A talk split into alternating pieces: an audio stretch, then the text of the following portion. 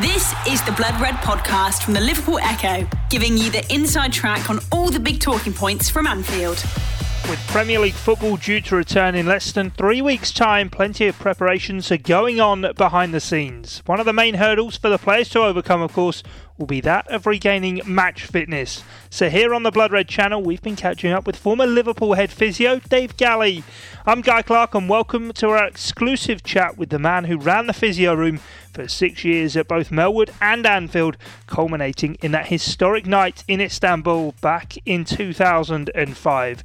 So sit back and enjoy as we talk with Dave Galley on his role with the Reds that season under Rafa Benitez before he gives us his professional view on the return of Premier League action with Project Restart. We began though by rewinding the clock almost 16 years to the summer of 2004 as Rafa Benitez replaced Gerard Houllier and the difference that he brought to the club. Very different overnight, but an interesting change.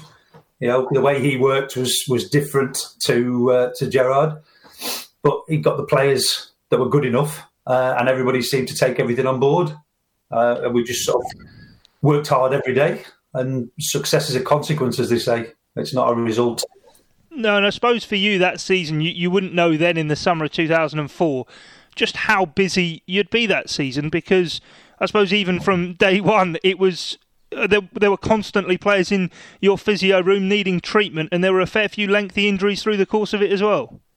Yeah, definitely, definitely. It's funny. People always, always ask me what's what's my biggest memory of the, the actual final, and I can honestly say now my biggest memory was being absolutely shattered before the game. it, it, was just one hell of a long season, but as it turned out, it, it, was worth every single minute of it. And it didn't finish then, obviously, because Harry Kewell got his injury in the game. And when we came back, it was the open top bus around Liverpool, and then up at 4 a.m. to take Harry Kewell for surgery on his groin. So it was it was a few days after the final that we slowly began to sort of wind down a bit. I think a lot of people actually within that season, of course, Istanbul is the overriding memory. But I think aside from that, reaching the League Cup final, but a number of those injuries, there were big injuries through the course of the season. Obviously, Djibril Cisse having arrived had that horrific broken leg at Blackburn yeah. Rovers. Xabi Alonso on New Year's Day, wasn't it, against Chelsea, broke his ankle, I think it was, in a tackle with, with Frank Lampard and yeah. Steven Gerrard as well through the course of yeah. the season, especially through that group stage. You were constantly having to patch him up and even make sure he was there for the Olympiacos game. Exactly, that was some game as well. But the, the thing that people don't realise now as well is there was only two of us. There was there was me and another physio, and, and that was it. Uh, we had a masseur as well, soft tissue injury, but that that was that was our medical team then. Now you're talking about six, seven, eight, nine medical staff. We had two of us to, to do everything from the acute stuff right the way through and cover the games, all the travel. It was it was good fun. But it, it, was it was hard work, really was, but enjoyable. Yeah, it certainly sounds like you earned that medal at the the end of the season. That's for sure. It was a fun season, but uh, but worth it. Well worth it. What, what sort of stage did you you sort of start thinking through the course of that season? Actually, we've got something special here. Of course, there'd been all that talk about Steven Gerrard leaving. Michael Owen had already gone, new manager in place. But the team, as the season went on, just seemed to foster that team spirit and that never say die attitude, which of course was so prevalent in the final. Yeah, when when you look at the lineup for the for the actual final against Milan, it, it's not a fantastic lineup. It's not a, a great set of individual players, but collectively we were as strong as anyone, and mentally we were as strong as anyone. And I think that's what got us through. You know, you, you come to the half time, you're 3 0 down against Milan in a final there's come back from that.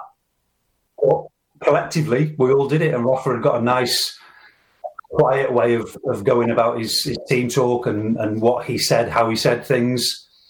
Stevie G, Carra, unbelievable characters. Um, you know, they got the crowd on our side, got the players together. And little twists of luck, fate, decisions change the game and six minutes of madness later, you're back in the game. Yeah, absolutely. Six minutes of madness. Can see on your, your back wall there the poster with the Istanbul with the, the two club crests there as well. But In terms of that halftime team talk, it's, it's something. Well, by the way. Pardon? I say I got that all signed as well. I asked permission to take it off the wall, and I've got that as my memento. But I've got it all signed by all the players and staff. That's absolutely brilliant. Priceless. Yeah, and all the memories that come with it. But that halftime team talk is is something that's fabled now. It's something that a lot of people have asked the questions and spoken about it. Wanted to to ask you about it because, of course, we know the incident of Djimi Traore was going to be substituted. Steve Finnan then had this injury, and I suppose you're the man who has to break it to Rafa whilst his mind scrambled trying to work out the tactical plan. Gaffer, Steve Finnan can't continue. Yeah. Yeah, it was interesting. it obviously, we, we, came in at half time, the place was just dead. It was very quiet for probably only a couple of minutes, but it seemed like about 30, 40 minutes. Um, Steve then said his thigh was sore, so we would get him on the table, have a look, assess him. Um, and obviously, in this time, people are starting to talk, and Rafa's saying his bits sends Djimi into the shower. He was going to make the, the, change. I don't know if Djimi actually got into the shower or if he was just getting ready to go in the shower. Um, and and it was it was quite obvious Steve wasn't going to be able to finish the game in the condition he was in. So I, I don't think he spoke to me since, by the way, as well. Uh, we, we had to just go and speak to Rafa. I said, look, he's he's he's got a problem with his thigh. He's not going to be able to finish the ninety minutes. It's your decision if you want to change him or not but he's, he won't last the 90 minutes. So we said, right, we'll change it, get Djimi back out of the showers, Didi man, you're going on. Uh, and look, it, it, it, all worked, apart from Steve. But he got a winner's medal out of it, so he can't be too unhappy. No, certainly not. And I just wonder how difficult is that? You, you obviously through the course of your career, plenty of times would have offered that advice to managers, and I, I'm sure a few of them would have barked back at you and said, "You stick to your job, I'll do mine. I'll put the player back out if I want to." But how difficult in that pressure environment is it to have to uh, go up to the manager and say, "Look, I know you got this plan, but you're going to have to consider this." I think you've got to use your experience and, and things that you've you've done in the past, how you've dealt with it, how you put it over to the manager uh, how you put it over to the player as well. But it's, it's just using your experience. It's you're there to do a job, uh, and you've got to take your your professional head and your personal head completely aside and just make a professional decision for the benefit of the whole team, not just for one player. Um, and luckily, Rafa was very, very good uh, at understanding things like that. And I've actually I've seen him since when he was up at Newcastle. I've gone up to a few games, and he still talks about it very, very fondly. And he said, if you hadn't told me that, I wouldn't have put Didi on. We may not have won it. So he's, you know, he's a, he's a sensible, sensible manager in that way. So he, he took it in the right way, but it's just experience, I think. So you're telling us you're the man to thank for the, the miracle of Istanbul? I wish. no. not, not if you have Steve Finnan, no. no, no, no, I bet not. Uh, but in terms of all all of sort of the, the things that do come to together with all of that. As you said before, now we see when clubs win trophies, and I, I, seem to remember Manchester City over the last two years, the bundles and bundles of backroom staff and sports scientists, physiotherapists they have. You said before there were only two of you, so you guys must have really sort of had your hands full running back and forth, doing absolutely everything. it, it is everything. Um, say there was there was two physios, we had a doctor, and we had a, a, soft tissue therapist, and that was it. So we were covering games, reserve games still as well. Um, you know, every training session, every game we were travelling, you'd still got injuries back that you were looking after long term, which uh, my sort of colleague looked after there. So it was a it was a full on full time job. Really was. It was uh, it was hard work and we, we certainly we tried to get more staff, but at the time it, just, it wasn't possible. No. You know, when you look now, seven, eight physios, it's, it's a lot easier, and you can get more work done, more quality work. No. I do remember one. Again, it was Steve Finnan. Um, I was out. We were, we were, running with Michael Owen and Steve Finnan just around Melwood, both trying to get back to fitness. Um, and literally about 20 minutes into the run, Michael said, No, I said, I, I can still feel something. I'm not, I'm not right. So we're running with two players, one Michael Owen, one Steve Finnan. It's not one big player, one little player by any means, but I have to go in with Michael because I'm the only one that could could see him and treat him there. So I said to Steve, "You carry on running for another ten minutes, which is what we were doing with the, with a set plan, and then come in and we'll look at you from there." Came in ten minutes later with a raging hump. You leave me alone, running on my own. I don't have anybody running with me. You think he's more important than me? And and it was. I love Steve Finnan to bits, by the way. Just always seems to be him. But that was it was difficult. You have to make a decision which was your priority. So it's it was awkward. No, I bet it was. But in terms of the the Istanbul final, then of course Harry Kewell is selected for the final. Within the first half of the first half, he has to go off with the injury. I yeah. suppose for you as well as a physio, helping players make sure they are fit for the game because of course Harry Kewell had had an injury hit time during his time at Liverpool. Helping him be prepared for that game. You have that human side of things that psychological psychological side of things working with the player making sure they're going to be ready for the big match. To then see as you say his groin go and that pure devastation and upset that it causes of the player having to come off in a major final like that. Yeah, yeah, but this this goes back to what we were saying earlier about how you put things over to the manager. Harry, I think I'm, I'm sure he won't mind me saying it now, but he, he wasn't fit for the final.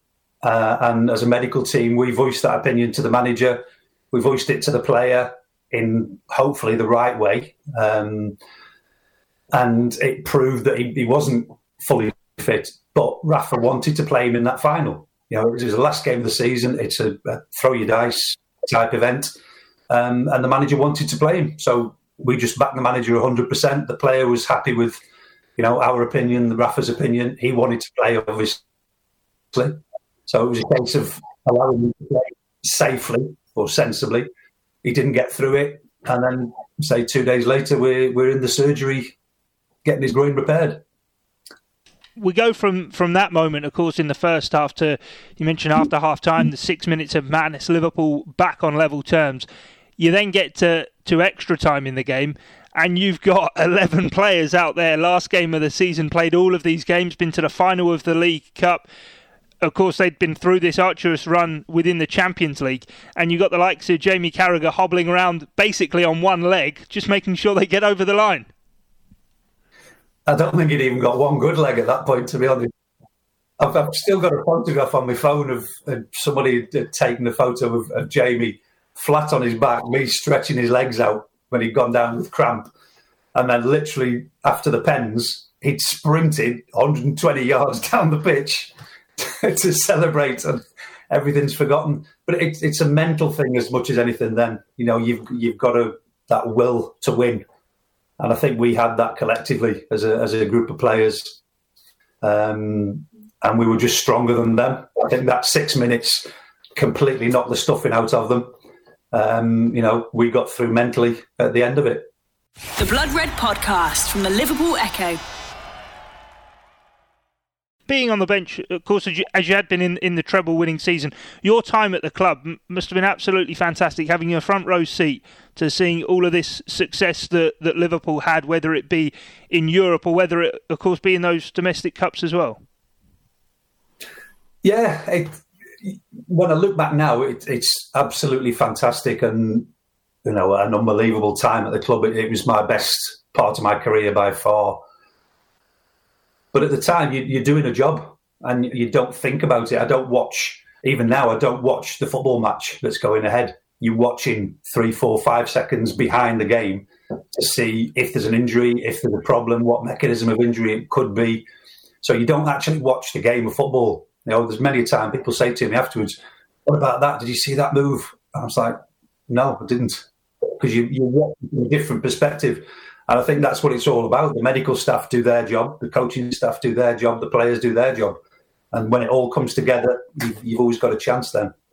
How much did it mean for you as well? Obviously, seeing the likes of Jamie Carragher, Steven Gerrard play such a crucial role, not just be part of the team, but they were the two linchpins of that side. You, of course, had been at the club whilst they'd been coming through as young lads, and all of a sudden you got to see them uh, and witness them conquering Europe. I don't think there can be a better feeling. It's uh, difficult to put into words. They're, they're both fantastic lads.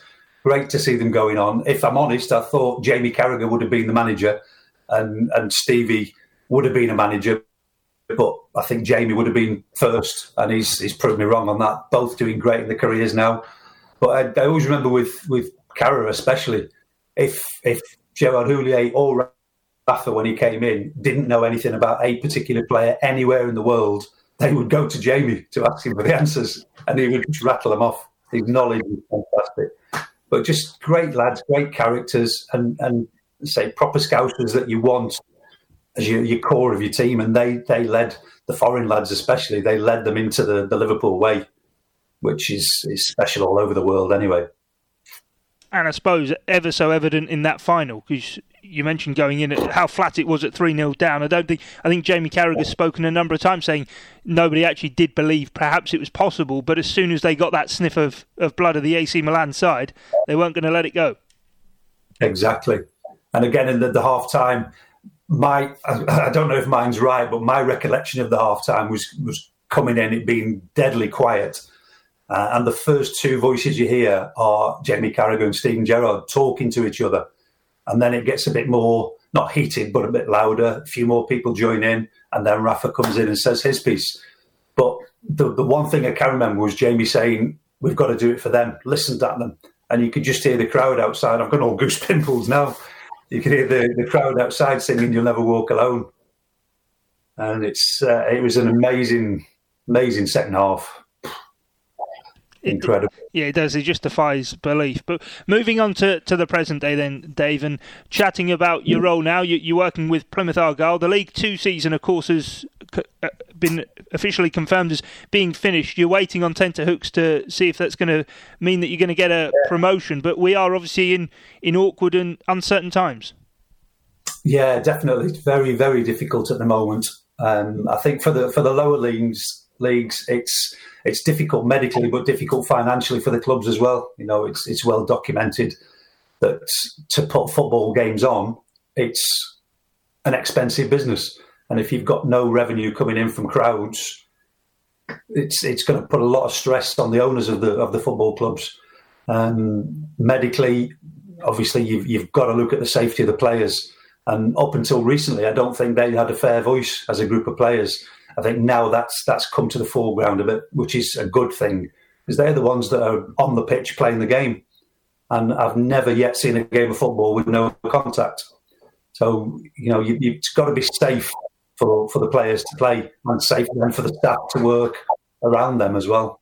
Yeah, we're hearing sort of, or we we've read I think it's probably fair to say a few balmy things of players having to, to look away when they do tackles and goalkeepers not being able to shout this, that, and the other. It's not going to be feasible. But of course, there have been plenty of discussions right at the top end of the game in the Premier League of how and when it could be safe for football to return and just how that could go about.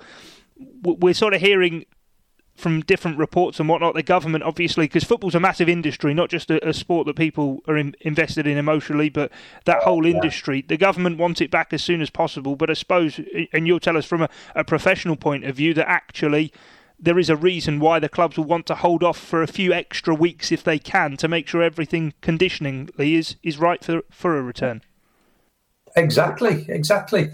You know, I know it's a big industry. I know there's a lot of money involved in it, but it's people's lives and you know, you've you've got people like Steve Bruce, Nigel Pearson, coming out and saying if there's one fatality, it'll kill the game, uh, and it'll have a massive impact on the game down the line. So for me, I think it, has got to be initially it's, it's got to keep it as simple as we can. It's got to be safe for the players to return.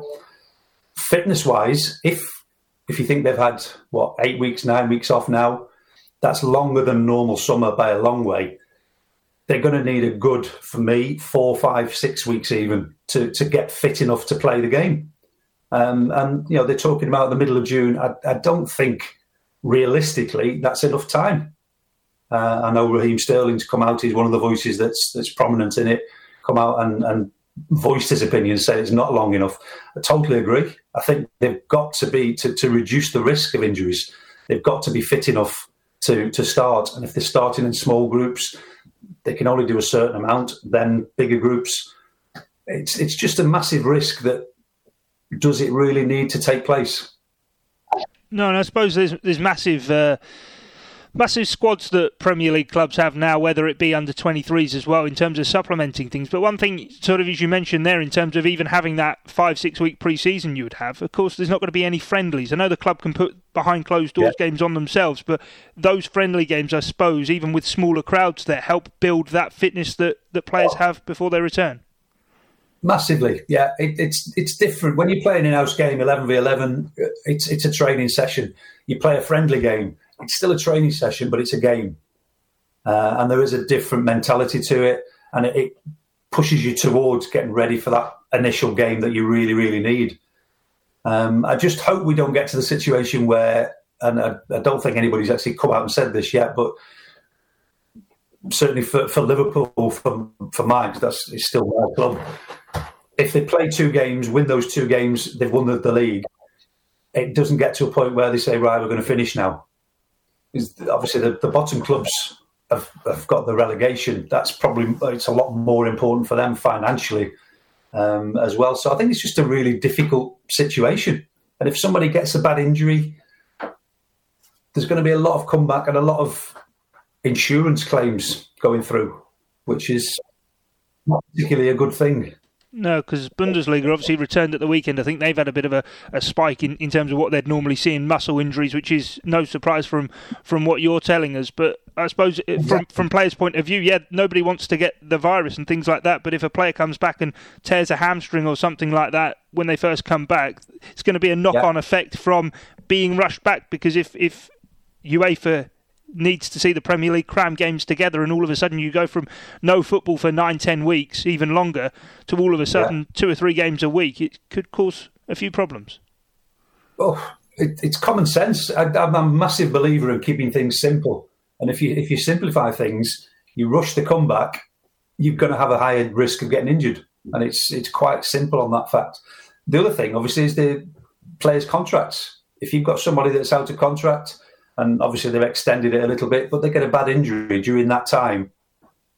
It, it puts them under a massive, I don't know, just an awkward position, very, very awkward position. And, and will some players want to, to give 100%? I don't know. You know, to, to win the league or to, to avoid relegation, probably yes. But those middle teams who they're going to be playing against, they'll be a little bit. Well, I don't really want to go into that. I don't want to get injured. I want to, you know, be available to, to get a new contract here or somewhere else. So there's just so many facts involved. No, certainly is the case. Well, Dave, it's been great to uh, to chat with you about obviously your, your, time at Liverpool and of course the current situation. I hope you're back with the uh, the gloves on on the the touchline at Plymouth before we know it, and hopefully, of course, in League One if that promotion does indeed get confirmed. Yeah, I hope so. We'll keep our fingers crossed and then we'll uh, push on for the next one. Former Liverpool head physio and now with Plymouth Argyle, Dave Galley speaking to us here on the Blood Red channel. Well, of course, preparations are well underway for the return of Premier League action. And to keep across all the latest news, head to the Liverpool Echo website. And of course, stay tuned to our offerings here on the Blood Red channel. Until next time, though, it's bye for now. You've been listening to the Blood Red podcast from the Liverpool Echo.